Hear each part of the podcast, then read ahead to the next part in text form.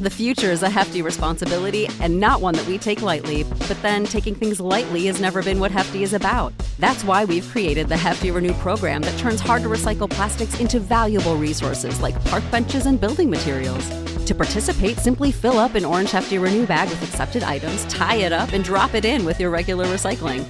That's it, it's that easy. It's time to rethink recycling with Renew. Particular valued resources may vary by geography. More info available at heftyrenew.com. Save big money at Menards. Let the fresh air in and keep the bugs out with replacement screen for your doors and windows from ADFORS. It's easy to install, durable against the elements, and comes in a variety of types to suit your needs. Repair your screens today with a roll of replacement screen on sale through May 5th. And check out more great deals happening now in our weekly flyer on menards.com. Save big money at. The Summer Theater.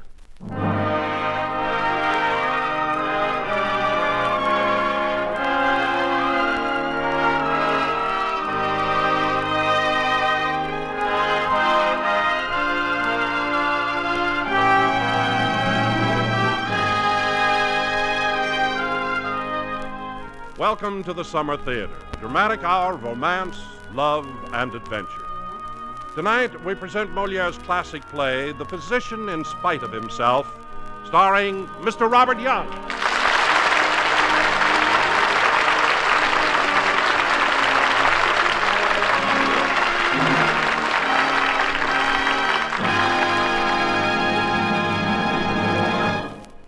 Good evening, ladies and gentlemen. This is your host, Don Wilson. Tonight, we're presenting a farce comedy that was written, believe it or not, almost 300 years ago and has since played almost continuously to delighted audience throughout the entire world. But as it was written so long ago, the characters in it speak differently from the way we do. They say the same, same things we might say and certainly feel as we do, for none of that has changed, but they don't quite sound like us. For this reason, we have secured the services of a narrator for you, a man who will help tell the story and set the scenes. And now I'm going to ask him to take over as the Summer Theater brings you The Physician in Spite of Himself by the great French playwright Moliere. Our star is Mr. Robert Young.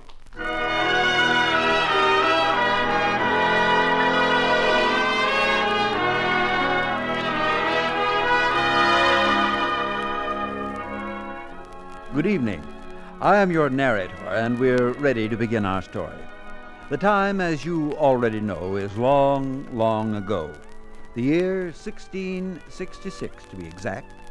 The scene is the backyard of Monsieur Sganarelle, our hero's house, in a small French village near a small French forest.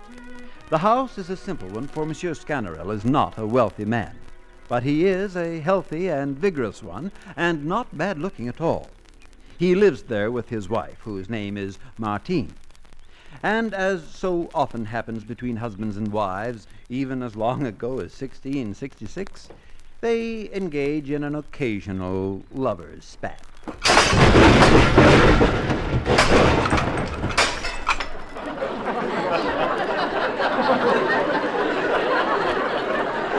Well, Sganarelle and Martine seem so engaged right now.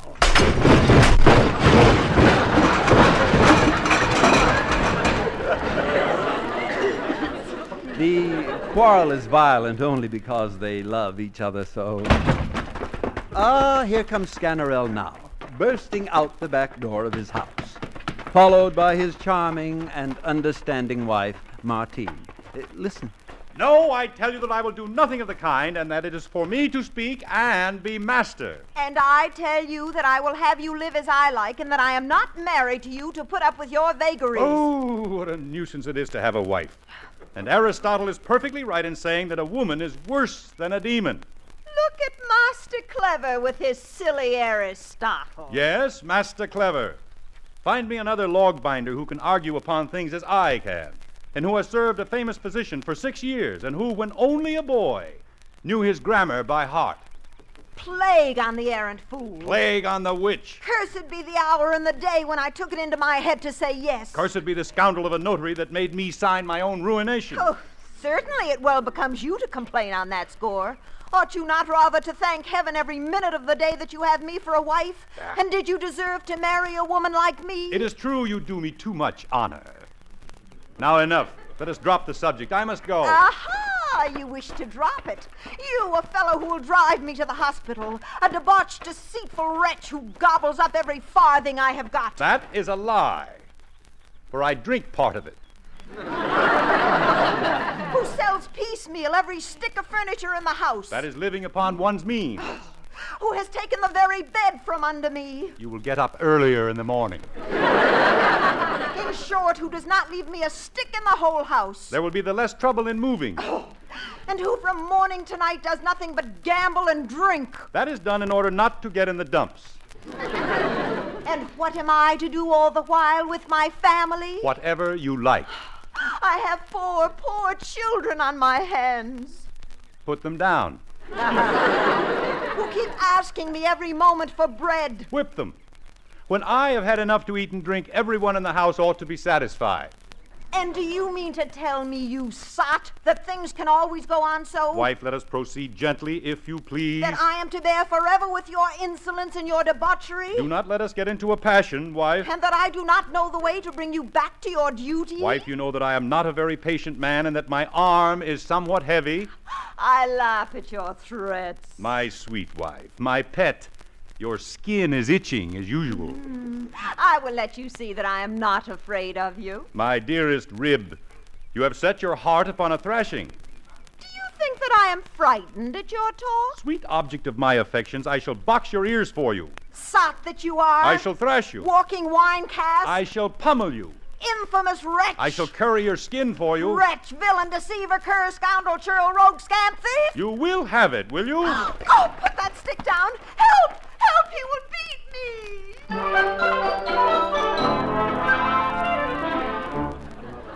So now, ladies and gentlemen, it must be reported that Monsieur Sganarelle, our hero, holds a stout stick, and with every gesture indicates he is going to beat his poor, timid wife.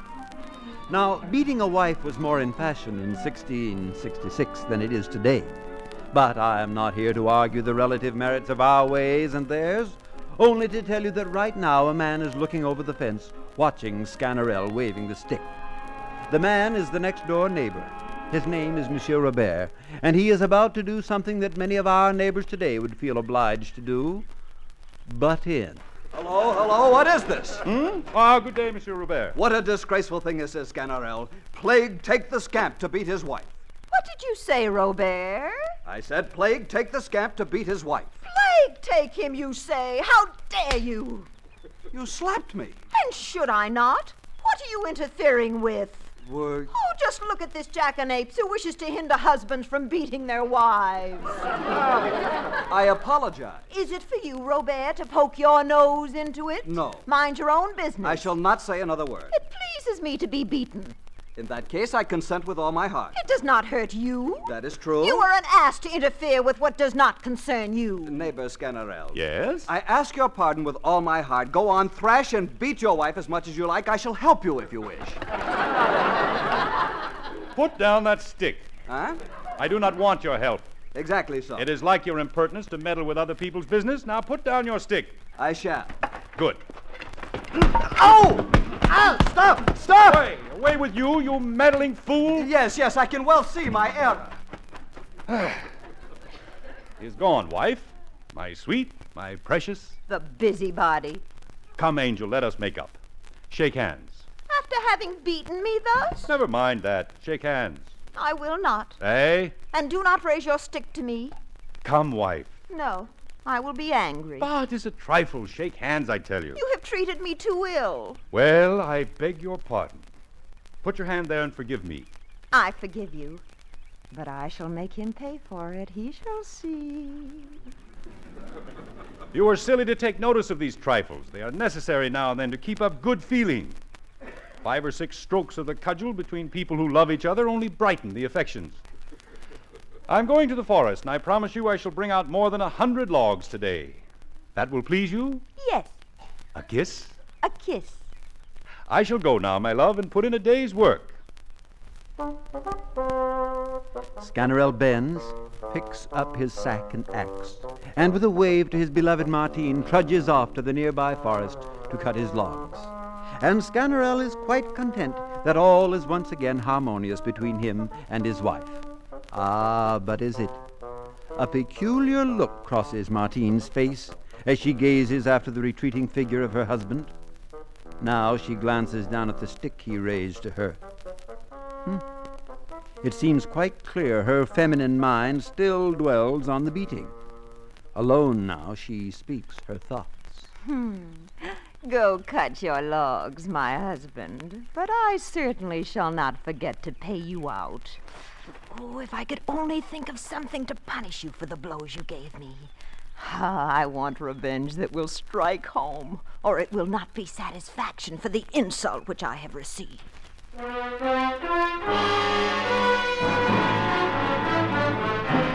Revenge, of course.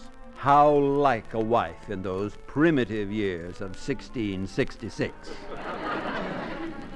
now, two strangers approach, walking wearily up the street. They stop by the back fence, within a few yards of Martine, and slumped down in the dirt to rest. These men are servants. Their names are Lucas and Valere, and one can see that they are troubled. At first, Martine doesn't see them as they talk together, discussing their strange problem. Ah, Valere, we have truly undertaken a curious errand. And I do not, for my part, know what we shall get by it. Uh, what is the use of grumbling, Lucas? We are bound to do as our master tells us. True. Besides, we both have some interest in the health of his daughter. For her marriage, which is put off through her illness, will no doubt bring us in something. Ah, it shall. Horace, who is generous, is the most likely to succeed among her suitors.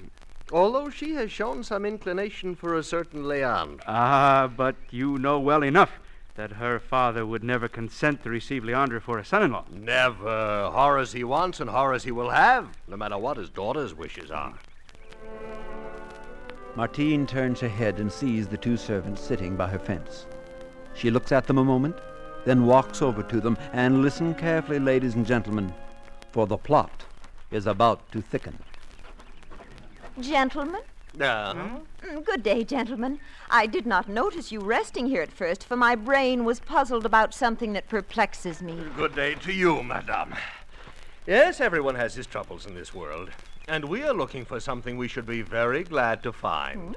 I- Is it something in which I can assist? Perhaps. Uh, my name is Lucas. This is Valere. Madame? We are servants in the house of Gerard. He has sent us to find a clever man, some special physician, who can give relief to our master's daughter, seized with an illness which has deprived her of the use of her tongue. Her tongue? She cannot speak. Poor thing. Several physicians have already exhausted all their knowledge on her behalf. But sometimes one may find people with wonderful secrets and uh, certain peculiar remedies who very often succeed where others have failed. I see. Hmm. That is the sort of man we are looking for. Ha! This is an inspiration from heaven to revenge myself upon my rascal. Uh, uh, uh, Gentlemen, you could not have come to anyone better.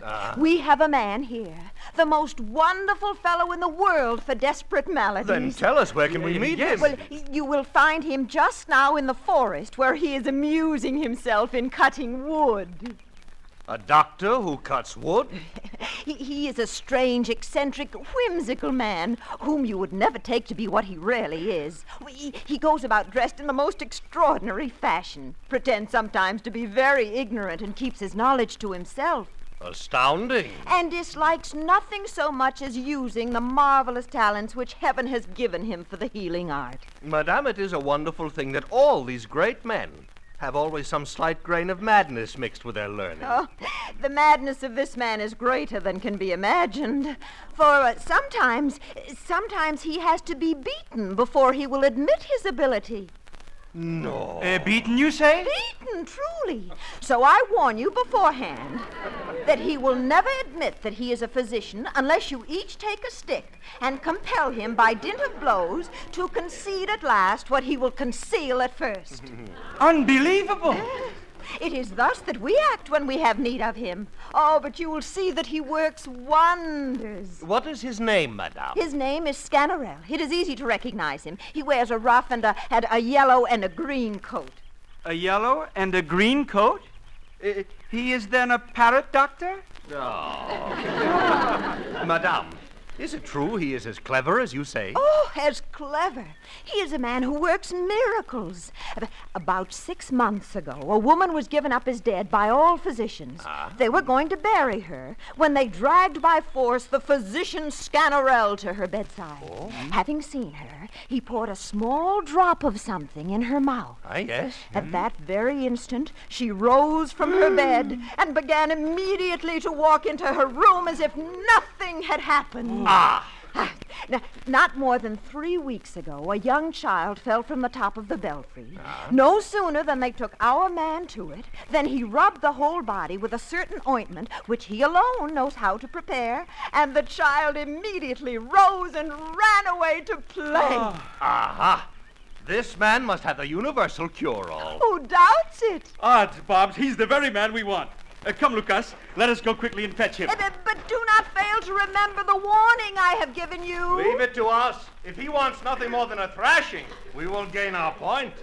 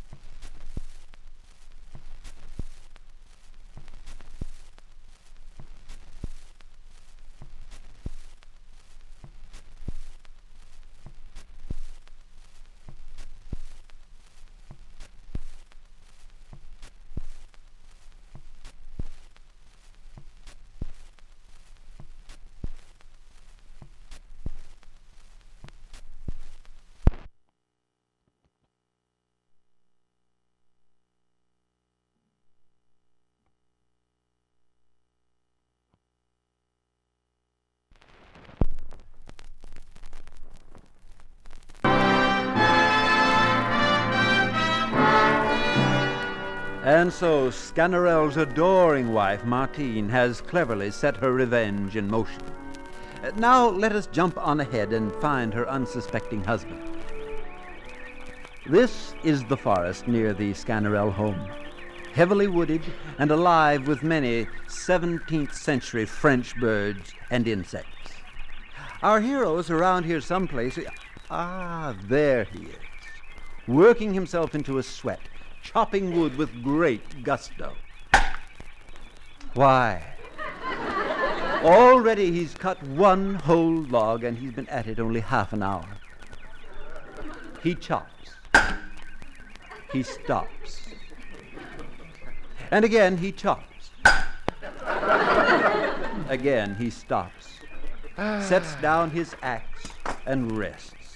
For a married man with a family to support must be careful not to work himself into exhaustion. Now Sganarelle puts his hand into his sack and takes something out. it looks suspiciously like a bottle. Zounds, I've done enough to deserve a drink. One must take all care not to let work give one the blues. Ah, you rogue. I love you. I love you, my pretty dear bottle.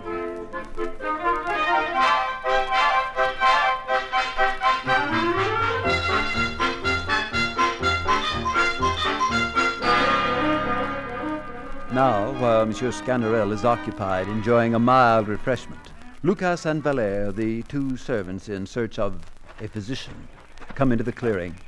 They stop and look at Monsieur Sganarelle a few paces from them. He is surely our man, Valère. Exactly as described to us by the good woman. Well, come on, Lucas. Let us go to him. Hello, sir.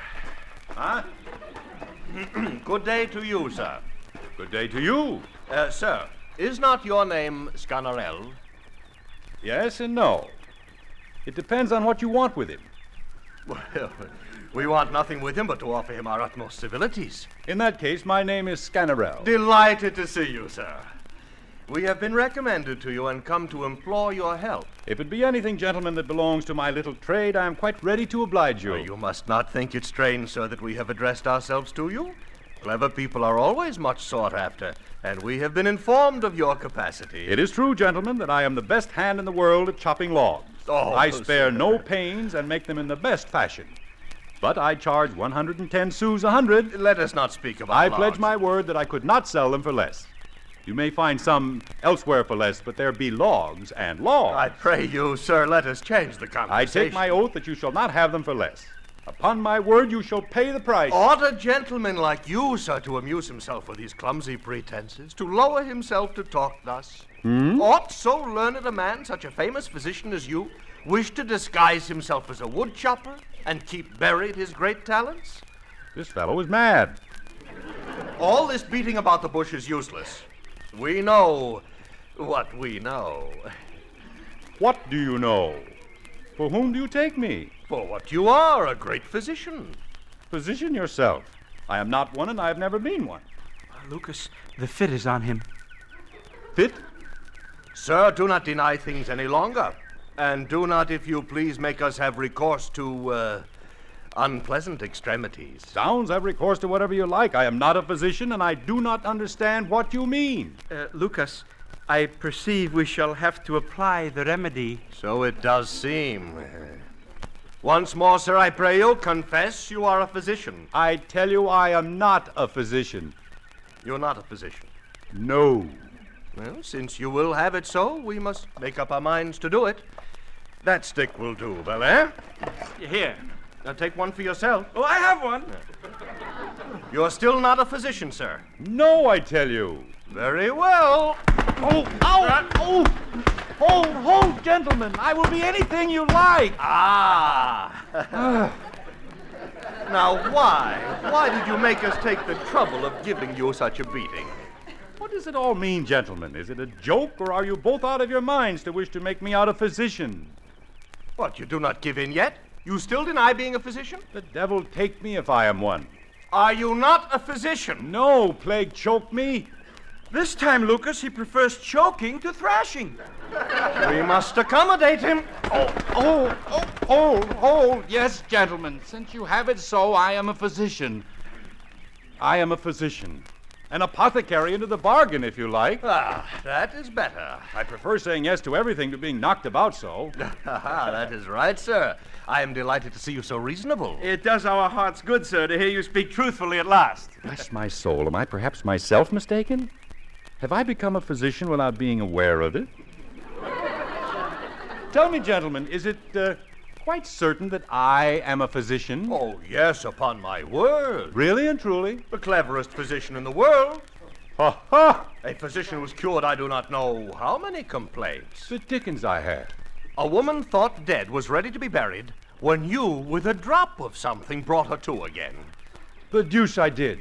A child fell from a belfry top, and you, with I do not know what ointment, made her immediately get up on her feet and run off to play. The devil I did. Now, in short, sir, you will be satisfied with us. You shall earn whatever you like if you allow us to take you where we intend. I uh, shall earn whatever I like. Yes. In that case, I am a physician. there is no doubt of it. I had forgotten it, but I recollect it now. Well, what is the matter? Where am I to go? We will conduct you. The matter is to see a girl who has lost her speech. Indeed, I've not found it. Odd stickers, oh, this is a physician I like, Lucas, for he is a comical fellow. Well, come along, gentlemen, so that I may get on to the task of performing more wondrous feats of healing of which I am justly famous. Oh, you first, sir. Thank you, my good man. And off through the forest go the three of them on their way to the home of Monsieur Gerant. Through the trees and foliage they walk, Monsieur Sganarelle striding with the dignity that befits a physician, and soon are lost from our sight. The end, Act One.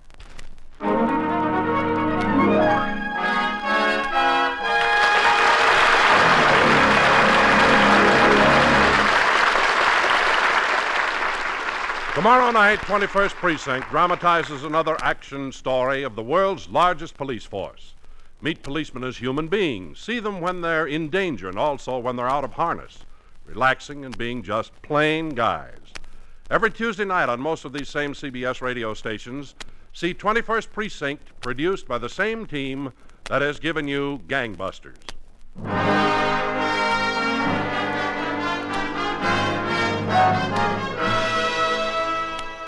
And now, Act Two of The Physician in Spite of Himself, starring Mr. Robert Young.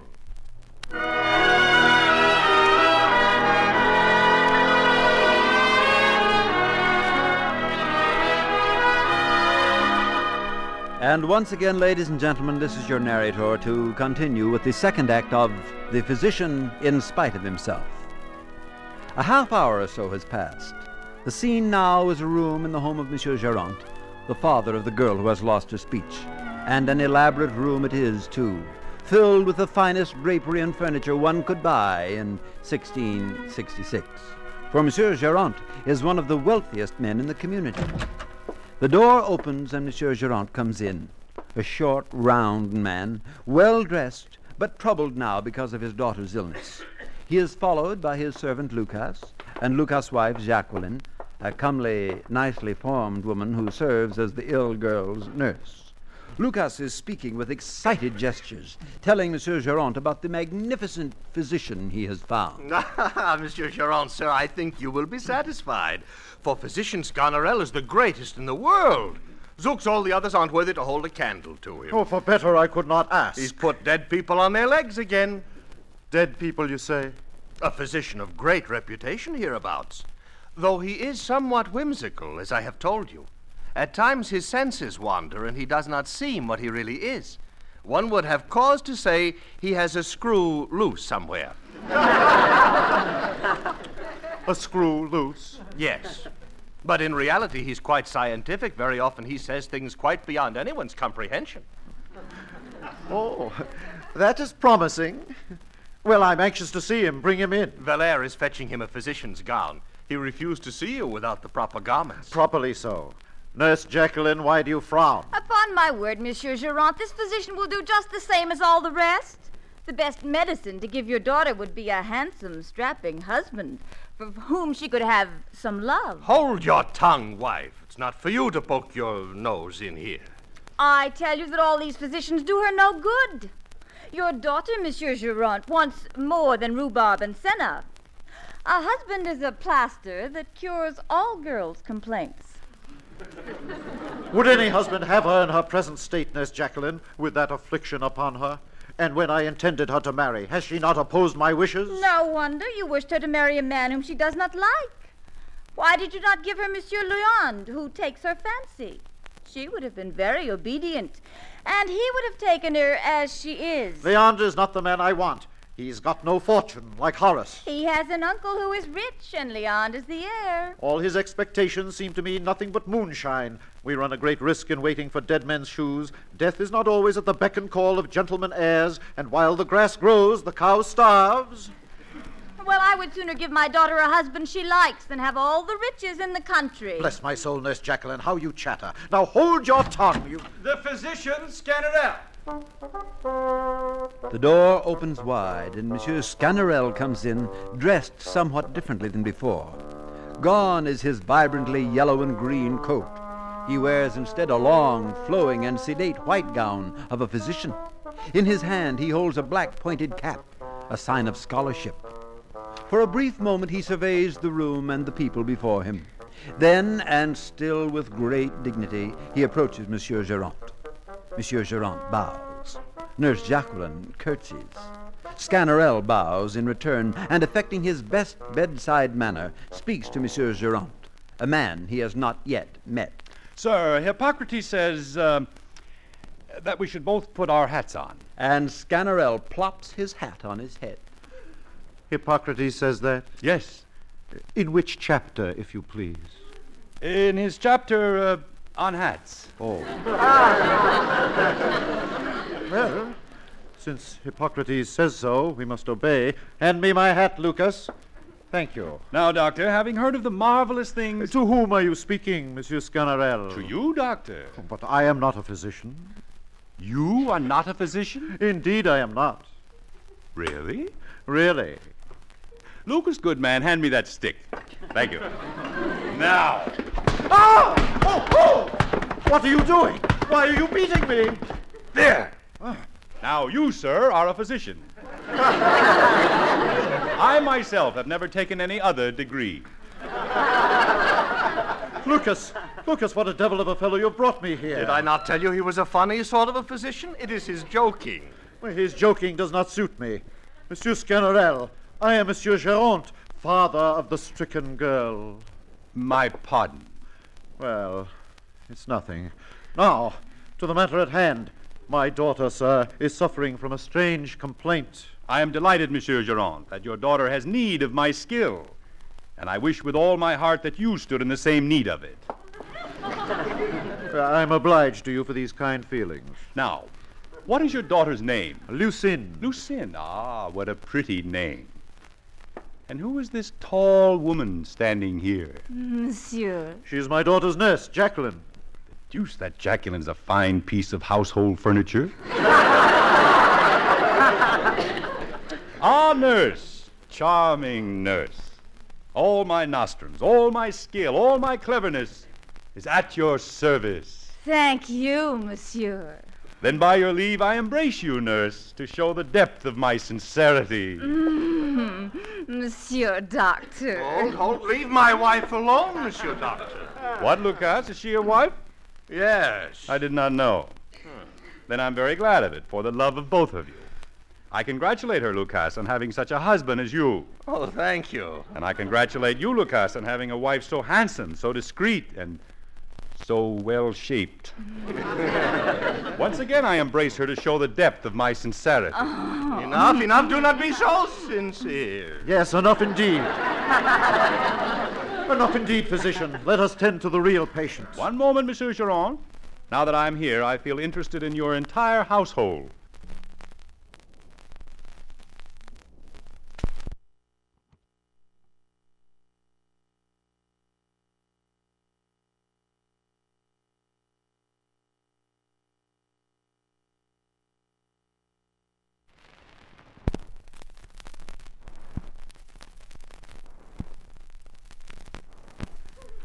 I should like to examine your nurse. No, nothing of the sort. I do not Calmly, Lucas. It is the physician's duty to examine the nurse, and she attends the patient. Duty or no duty, I, I will not have it. Have you the audacity to contradict a physician?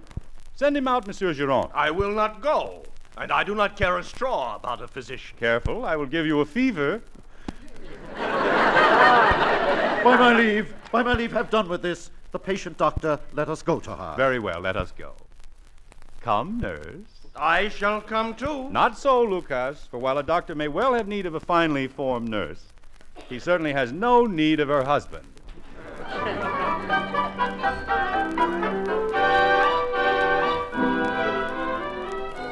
This now before us, ladies and gentlemen, is Lucine's chamber, a large and pleasant place, done up as beautifully as a bedroom could be in the year 1666.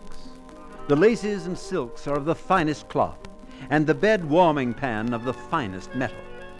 Standing there by the window, gazing out at the afternoon sky, is a young and beautiful lady, Lucinde, of course, Gerant's daughter.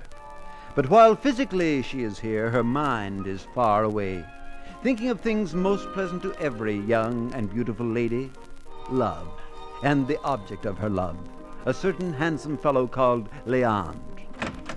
The door to the bedroom opens. Lucinde snaps out of her reverie, turns and sees the approach of her father, her nurse Jacqueline, and a stranger, who is, of course, our hero, Monsieur Sganarelle, the physician. Here is the patient, doctor. Ah, charming and delightful creature. My only daughter, sir. I would never get over it if she were to die. Do not let her do anything of the kind. She must not die without the prescription of the physician. A chair, nurse. Bring it here. Yes, sir. Now come, my dear Lucinde, and let the physician attend to you.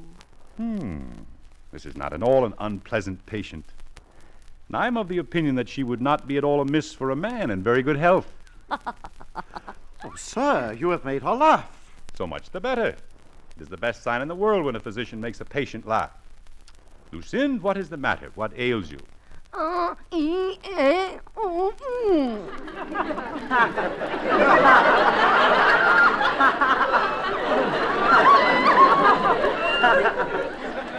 What do you say? E, o.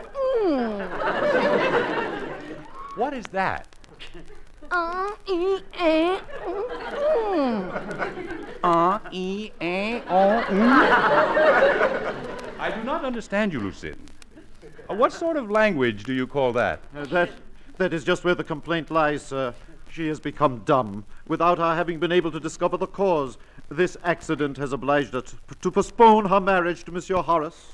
And why so? Horace wishes to wait for her recovery to conclude the marriage. And who is this fool Horace that does not want his wife to be speechless?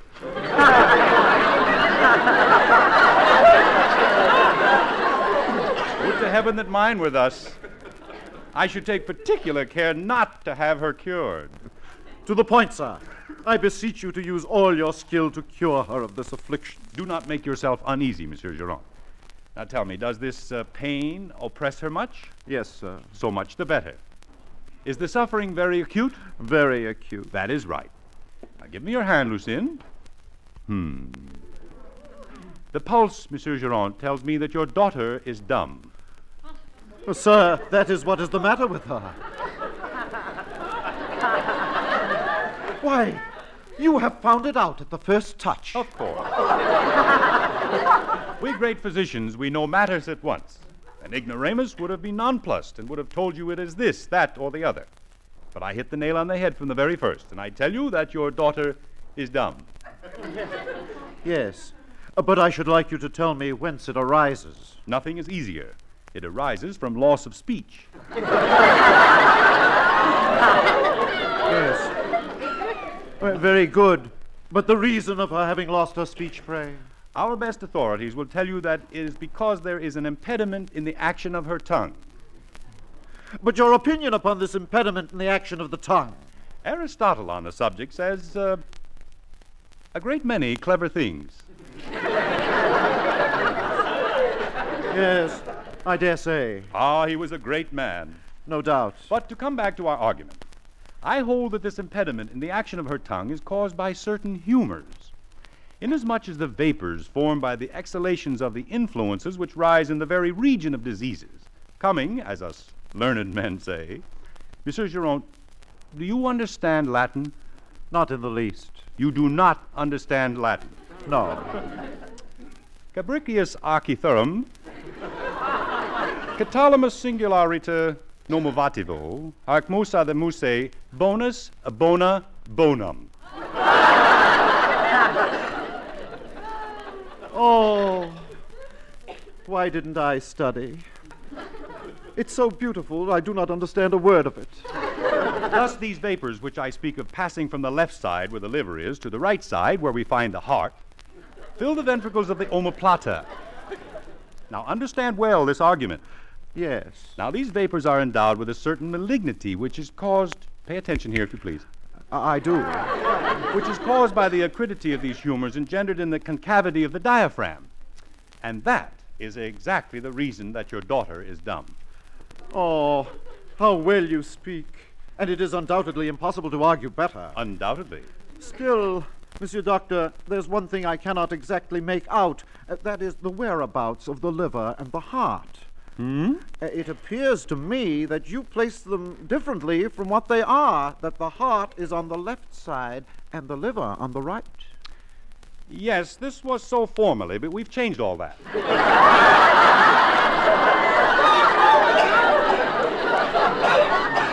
we uh, nowadays practice the medical art on an entirely new system.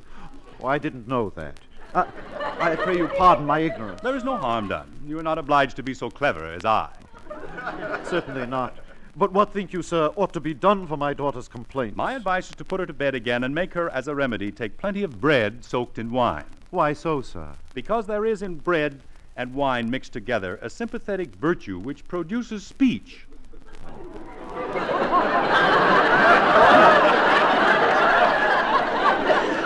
not see that they give nothing else to parrots, and that by eating it they learn to speak? Oh, that is true. Oh, the great man. Quick! Plenty of bread and wine, nurse. Hold a moment, nurse. Come here. What do you wish? Monsieur Geron, I must give some medicine to your nurse. Uh, come with me, nurse. Me, sir? I'm as well as can be. So much the worse, nurse. This excess of health is dangerous. I must administer to you a certain little something. Uh, administer to her later, monsieur. I'll go, Jacqueline. Go, fetch the bread and wine. Uh, come with me, doctor. What are you going to do? What? Uh, give you your fee, sir. I shall not accept it, sir. What? Not at all. Oh, come now. Here. No, you are jesting. Indeed, I am not. Take it. I do not practice for money's sake. Oh, I'm convinced of that. Are they of good weight? Oh, certainly. Now take it. No, I am not a mercenary physician. Oh, I'm well aware of that. I'm not actuated by interest. I don't for a moment think so. Very well, then, I shall take it. Only to please you, for I have nothing for you but affection. Oh, thank you. I shall come back tonight, monsieur, to see how the patient is getting on. Good day.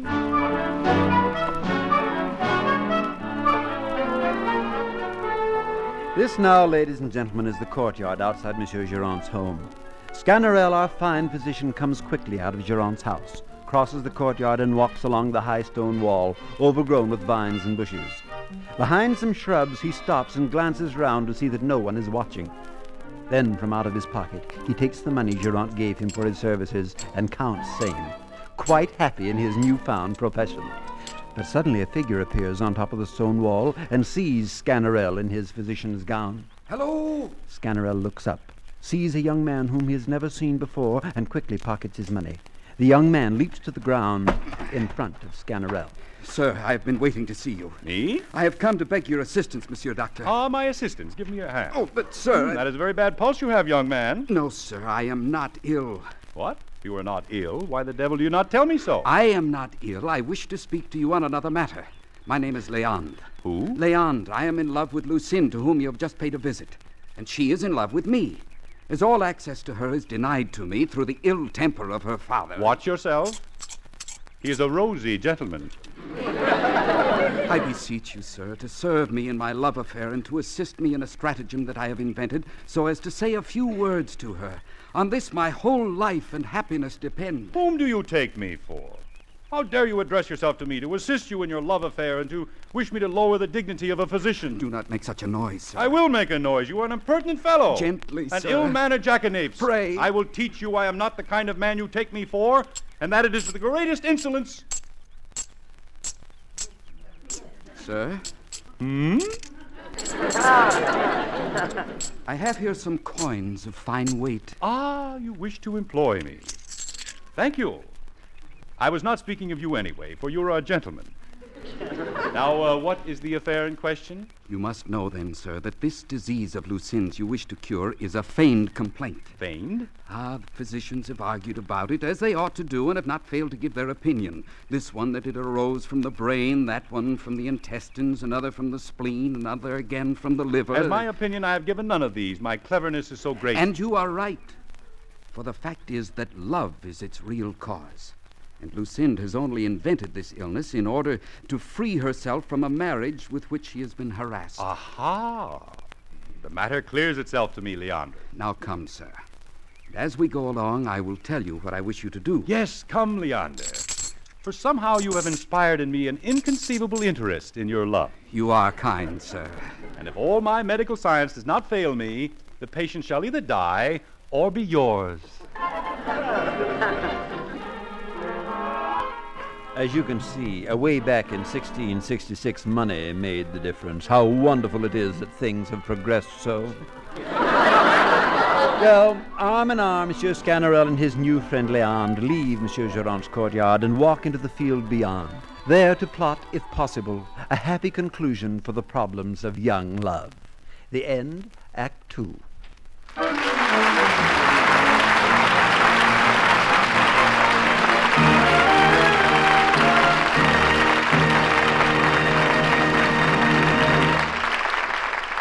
This Wednesday night, don't miss screen star Melvyn Douglas in Lost Weekend on your Playhouse on Broadway. In fiction and on film, the story of Lost Weekend gripped the public's imagination. Hear it adapted for your Playhouse on Broadway over most of these same stations this Wednesday night with Melvyn Douglas in the starring role of the tragic victim of alcoholism. We pause now for station identification. This is the CBS Radio Network.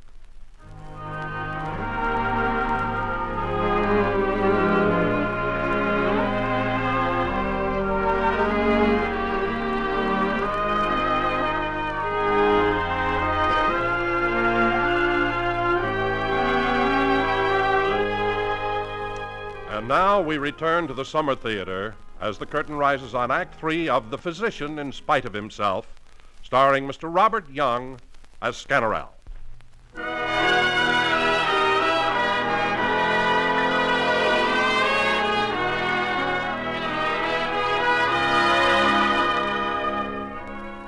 This is your narrator again, ladies and gentlemen, anxious to get on with the third and final act of Moliere's The Physician in Spite of Himself.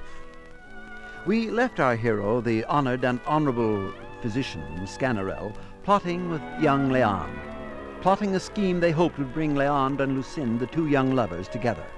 Now two hours have passed. The scene before us is a street behind Monsieur Gerard's house. Two men stand huddled there. One we recognize immediately, Sganarelle, dressed still in his physician's gown and black pointed hat. The other is dressed in the clothes of an apothecary. Now, in 1666, all pharmacists were called apothecaries, and I'm sure I really don't know why. But apothecaries they were called, and so that's what we shall have to call this pharmacist. Now, on closer look, we can make out the identity of this pharmacist. Pardon me, apothecary. He is none other than Leandre in disguise. Leandre speaks. I think that I am not at all badly got up for an apothecary. As Lucinde's father has scarcely ever seen me, this change of dress and wig is likely enough to disguise me. There is no doubt of it.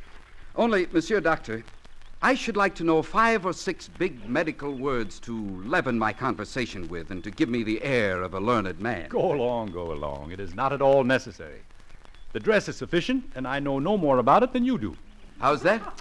The devil take me if I understand anything about medicine.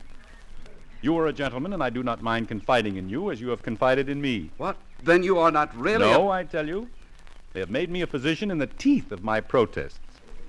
I do not know how the idea came to them, but when I saw that in spite of everything they would have me a physician, I made up my mind to be so. I see some wisdom there. Why, sir, I am now resolved to stick to the profession all my life.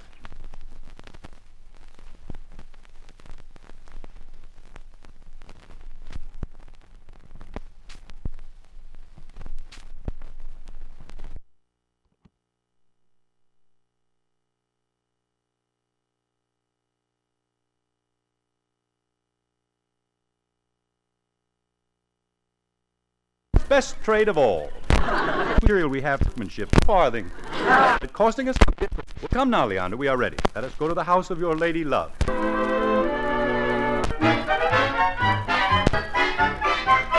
There's a room in Monsieur Gerard's house, and earlier. There is Mr. Matthew, same beautiful thoughts, Leandre. And there be the description. The door opens, and in dressed in his physician's gown, You physician, been inquire to see your daughter.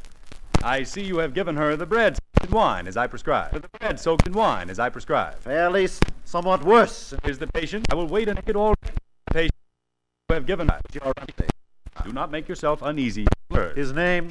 You undoubtedly feel her pulse so that I may consult with you. better. Pay Duty, Monsieur. I shall do. Monsieur Apothecary, and with great attempt to discuss with you. But I should No, like- do not seek. Pay attention, pray. Eyes up is among physicians to know whether women's congruity of the opaque humors. Change my. That. No, again. Excellent physician, how deep are... I have recovered my speech. But Horace, But- nothing will shake the resolution I have taken. What? All your fine arguments. Helene, If- all your talking with your heart cannot submit to this tyranny. Oh. Words. Teach you, Dr. Sganarelle. Make her dumb again.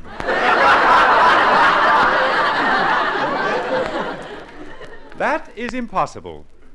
All I- death. I thank you. Lucinde, my daughter. No. All your reasoning will not have the slightest effect on me. You shall marry Horace this very evening. I would sooner marry death itself. Stop, for heaven's sake, stop. Monsieur Durand, let me doctor this matter. It is a disease that has got hold of your daughter, and I know the remedy to apply to it. Is it possible indeed, sir, that you can c- cure this disease of the mind also? Yes, let me manage it. I have remedies for everything, and our apothecary will serve us capitally for this cure. Monsieur Apothecary, a word with you, please. Yes, Monsieur Physician. You perceive, sir, that the passion Lucinde has for this certain Leander is altogether against the wishes of her father. Yes, that seems apparent. So there is no time to lose.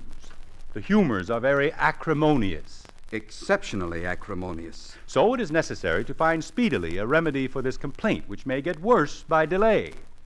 As for myself, I see but one. Now listen. Yes? A dose of purgative flight. Purgative flight. I shall make a note. Mixed as it should be with two drachms of matrimonium. Ah, yes, matrimonium, a highly scientific compound. She may make some difficulty about taking this remedy, but as you are a clever man in your profession, you must induce her to consent to it and make her swallow the best thing you can. I know my task, Monsieur Physician. Now go, Monsieur Apothecary. Take a little turn in the garden with the patient to prepare the humors while I converse with her father. Come, Mistress Lucinde. Above all, Monsieur Apothecary, lose not a moment. Apply the remedy quick. Apply the specific. I shall do the utmost to perform my duty. Mistress Lucinde? An excellent scientific fellow, Monsieur Giron. He will take good care of your daughter. Uh, but, sir, what drugs are these you mention? Purgative flight, drachms of matrimonium? It seems to me I've never heard of them before. Uh, they are drugs which are used only in urgent cases. I trust they will prove their worth. You would not believe how she is infatuated with this Leandre. The moment I discovered this passion, I took measures to prevent the slightest communication between them. You have acted wisely. They would have committed some folly if they had been permitted to see each other. Undoubtedly. I think she would have been the girl to run away with him. Just so. I was informed that he tried every means to get speech with her. The rascal. But he will waste his time. Aye, aye. I will effectively prevent him from seeing her. Ah, he has no fool to deal with when he deals with you, Monsieur Giron. Oh, no. One must get up very early to catch you asleep. Oh, indeed.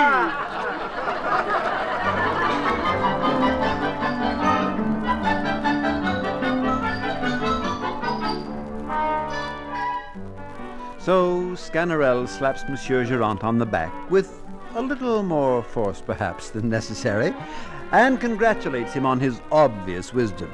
Monsieur Girant smiles, even laughs out loud, but with becoming modesty. And now suddenly the door flies open, and Monsieur Girant's servant Lucas rushes into the room. Monsieur Girand! Monsieur Girand! His face white with worry, he approaches Girant and Sganarelle. Ah, Monsieur Girand. Well, well, what is it, Lucas? Oh, Hans Bob, sir, here is a pretty to-do. A pretty to-do? what, what? Oh, your daughter, sir. She's fled with her Leon. What? It was Leandre who played the apothecary. And this was the physician who performed the nice operation. well, what? To murder me in this manner? Quick, Lucas, fetch a magistrate. yes, monsieur, immediate. Ah, villain, I will have you punished by the law. But you will be hanged. But do not stir a step, I tell you, for you are for the noose.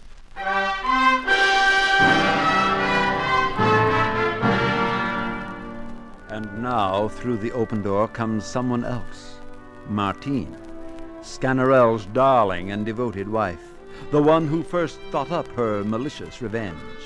Martine, too, is excited and somewhat weary, for she has been spending some long hours trying to track down her husband. Good gracious, what a difficulty I had to find this place. Just tell me, what has become of the physician who. Ah! Here he is, just going to be hanged. What? My husband hanged? Alas, and for what? He has helped someone to run away with my daughter. Alas, my dear husband, is it true you are going to be hanged? Judge for yourself, wife. and must you be made an end of in the presence of such a crowd? What am I to do? If you had only finished cutting our wood, I should be somewhat consoled. Leave me, you'll break my heart. No. No, I will remain to encourage you to die. And I will not leave you until I have seen you hanged. Thank you, wife. Which shall be very soon. The magistrate will be here directly. Monsieur Giron, alas, will not a few strokes of the cudgel do instead of hanging? No, no, the law shall decide, and hanging it will be if I have my way. But, but what's this do I see? And what Monsieur Geraint sees is the return of Leandre and the beautiful Lucinde. Yes, the young lovers have come back, and Leandre, stripped of his apothecary's disguise, holds his beloved's hand tightly as he approaches her puzzled father. What is this? Monsieur Geraint, I appear before you now not as an apothecary, but as Leandre, and am come to restore Lucinde to your authority. Well, We intended to run away and get married, but this design has given way to more honorable proceedings. I will not presume to steal your daughter, and it is from your hands alone that I will obtain her. I must at the same time acquaint you that I have just now received some letters informing me of the death of my uncle and that he has left me heir to all his property. Oh. Ah, well, really, sir, your virtue is worthy of my utmost consideration, and I give you my daughter with the greatest pleasure in the world. Oh, Leon. Lucinde. Odd sniggers, the physician has had a narrow escape. Since you are not going to be hanged, husband, you may thank me for you being a physician. I have procured you this honor. Yes, it is you who procured me I do not know how many thwacks with a cudgel. Monsieur Sganarelle, the result has proved too happy to harbor any resentment. Be it so, Monsieur Leandre. Well, wife, I forgive you the blows on account of the dignity to which you have elevated me. But prepare yourself henceforth to behave with great respect towards a man of my consequence. And consider that the anger of a physician is more to be dreaded than people imagine.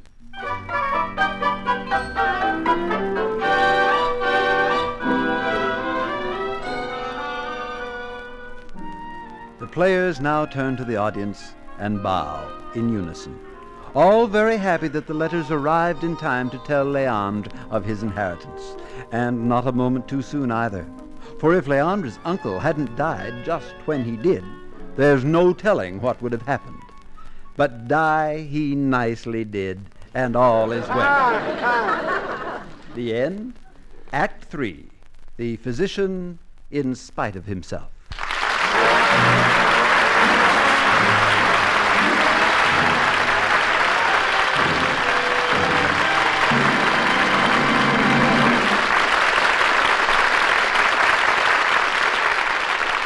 And now, once again, here is our star, Mr. Robert Young.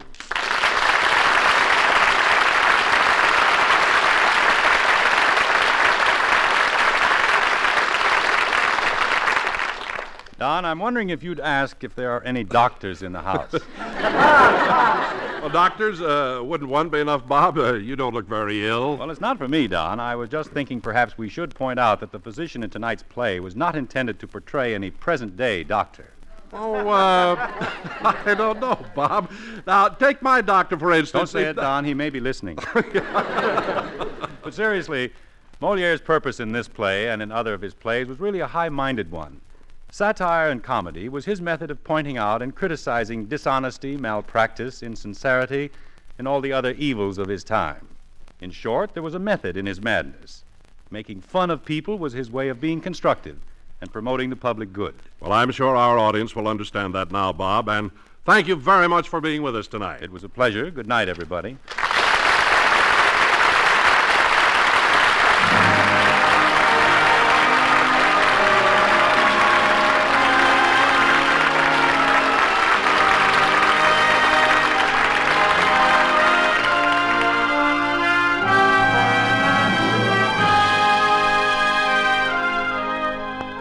Tonight, you have heard Moliere's classic play, The Physician in Spite of Himself, specially adapted for the Summer Theater by Lawrence Roman, starring Mr. Robert Young. Featured in the cast were Doris Singleton as Lucinde, Edgar Barrier as Reron, Shirley Mitchell as Martine, Vic Perrin as Leandre, with Eve McVeigh as Jacqueline, Lawrence Dobkin as Lucas, Jack Kruschen as Valere, and Harry Bartell as Robert. Parley Baer was the narrator. Our producer director is Norman Macdonnell. Robert Young, star of Father Knows Best, appeared through the courtesy of the General Foods Corporation.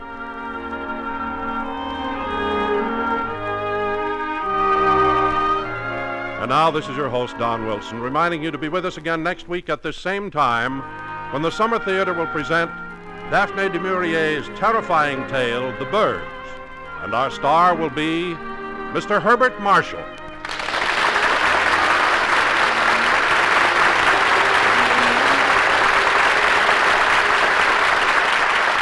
This is the CBS Radio Network.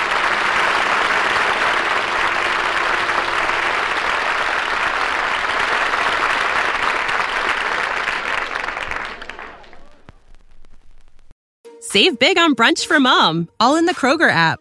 Get 16 ounce packs of flavorful Angus 90% lean ground sirloin for $4.99 each with a digital coupon. Then buy two get two free on 12 packs of delicious Coca Cola, Pepsi, or 7UP, all with your card. Shop these deals at your local Kroger today or tap the screen now to download the Kroger app to save big today. Kroger, fresh for everyone. Prices and product availability subject to change. Restrictions apply. See site for details.